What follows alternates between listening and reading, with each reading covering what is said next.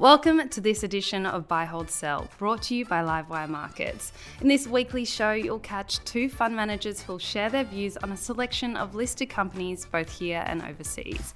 Hit the subscribe button on your podcast player to be notified of new episodes each week. And don't forget that all the views expressed are general in nature and you should seek your own advice before making any decisions of your own. That's all from me. Sit back, relax, and enjoy the latest edition of Buy Hold Sell.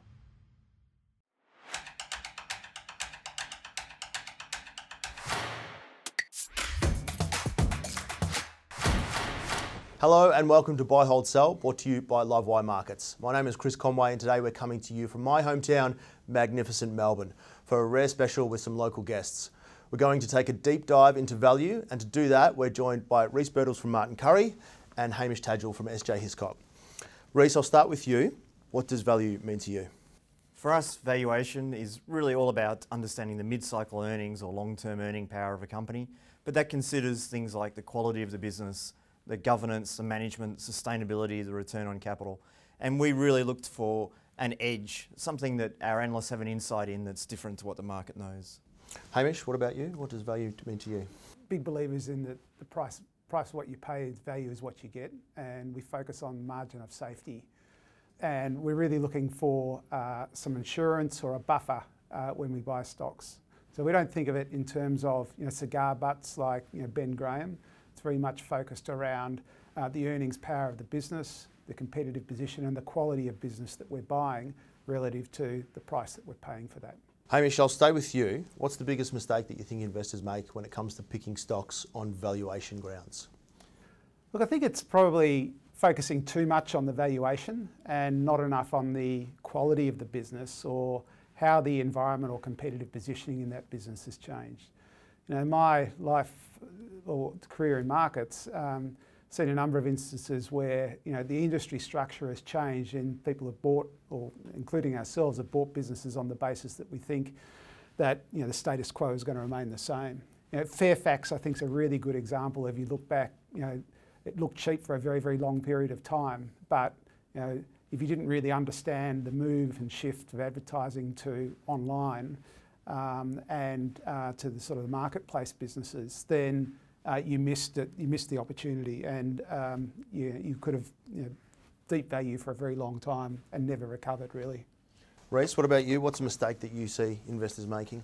I think a, a lot of the time these days it's about not looking at valuation. Everyone's so focused on things like factors, exposure to bond yields, sentiment on the stocks that they really lose sight of where the long-term value is is in particular companies. And then, of course, you know, if you get into the deeper value names, it's really about you know, sometimes the price does matter. It is telling you something about the change in the business and being aware of that. So not being overconfident in um, your views too much.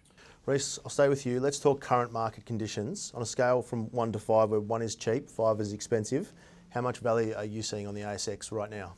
Yeah, so I think if, if I was looking at the, the index and I'm talking about the index, I'd be giving it a four. I don't think, you know, there's great value in the index, but if I think about um, value stocks in the market, the, the types of cheaper stocks that we'd like to buy in the market, that how cheap they are compared to that index, I'd be more like a two. There's quite good dispersion in the market at the moment. It's quite good opportunities from an active point of view. Hamish, what about you? Score from one to five, five being, of course, the expensive end, and then why? I agree with what Reece has said. I probably think about the market being a sort of four or five over the last sort of 12, 24 months. I'd probably say it's back at about a three at the moment. Mm-hmm. Um, I think it's maybe trading a such touch over fair value. If you look at the market today, it's trading on about 14 and a half times, which is basically in line with its 20-year average. But again, I agree that there's pockets of uh, in the market which look um, very attractive and there's value. And so I think this is probably one of the uh, a very good time for active managers at the moment. Hamish, I'll stay with you. Let's zoom in on the sectors a little bit. Which sectors are looking overvalued to you at the moment? Look, I think we would say you know, consumer staples look sort of uh, at the top end of their of their range, if you like. Um, I think there's reason for that, perhaps, in that they're defensive, and particularly supermarkets are seen as benefit, inflation beneficiaries.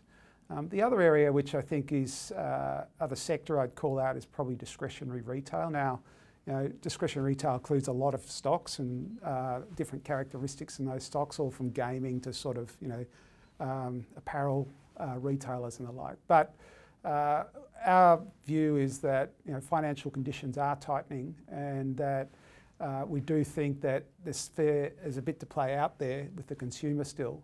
And with that, we would expect to see some earnings pressure there, and as a consequence, some of those stocks to us look overvalued at the moment. Reece, what about you? Do you have a similar sort of outlook to Hamish, or are you looking at some different sectors as overvalued? I probably agree on the consumer staples, and I think they're suffering in terms of the inflation and um, cost trends in terms of their business. But the one that jumps out to me is um, resources, and more specifically iron ore within resources. I just think the um, the iron ore price looks unsustainably high given the demand characteristics for steel in China are so weak and the Chinese steel makers are making so little money and then so those stocks really look overvalued to us.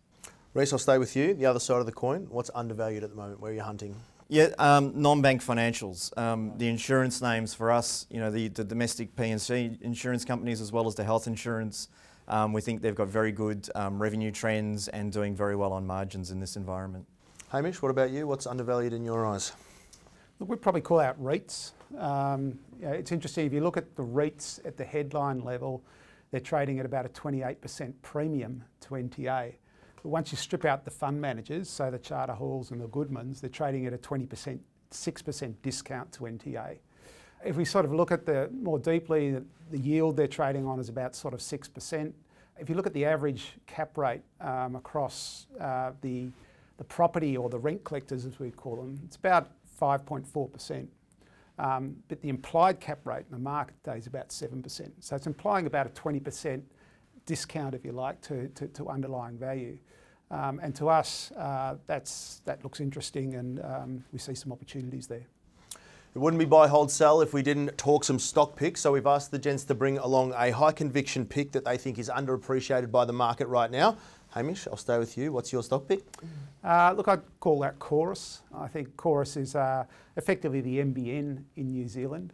Um, it's an infrastructure telecommunication stock, but very much leveraged to the data thematic fibre consumption, which we see uh, continuing to grow very strongly. Chorus is, over the last decade, been building out the fibre network in New Zealand and it's currently really shifting from a investment in the network to operating the network. And so we're going to see a big decline in capex, um, a big uptick in free cash flow, uh, and with that, um, pick up in the dividend and growth in the dividend. So stocks trading at the moment on about a 7% yield with a growing dividend. Um, we think it's very attractive. Reece, can you top that? What have you got for us? It's probably a similar space, hard assets. So um, for us, it's Aurizon. So we um, think in recent years, it's really suffered from the weather dynamics with the wet weather conditions, and so that's impacted their volumes. And then this year, they've really benefited on their regulatory asset business from higher interest rates, giving them a higher return on capital, inflation driving their asset base higher, and then their volumes are really locked in with long-term contracts. And, and we think the company is doing well with its um, transition with the One Rail business and, and its bulk transition to move away from the traditional coal business. PE of 13 times, near 6% yield, um, and growing income stream as those weather recovery and then inflation protection in their contracts really comes through. If you enjoyed that episode of Buy, Hold, Sell, make sure to give it a like and don't forget to follow our YouTube channel because we're adding lots of great content every single week. Thanks for listening to Buy, Hold, Sell, brought to you by Livewire Markets, Australia's number one source of expert investment analysis and insights. Register for free online at livewiremarkets.com and you'll discover more exclusive investing articles, videos, and podcasts.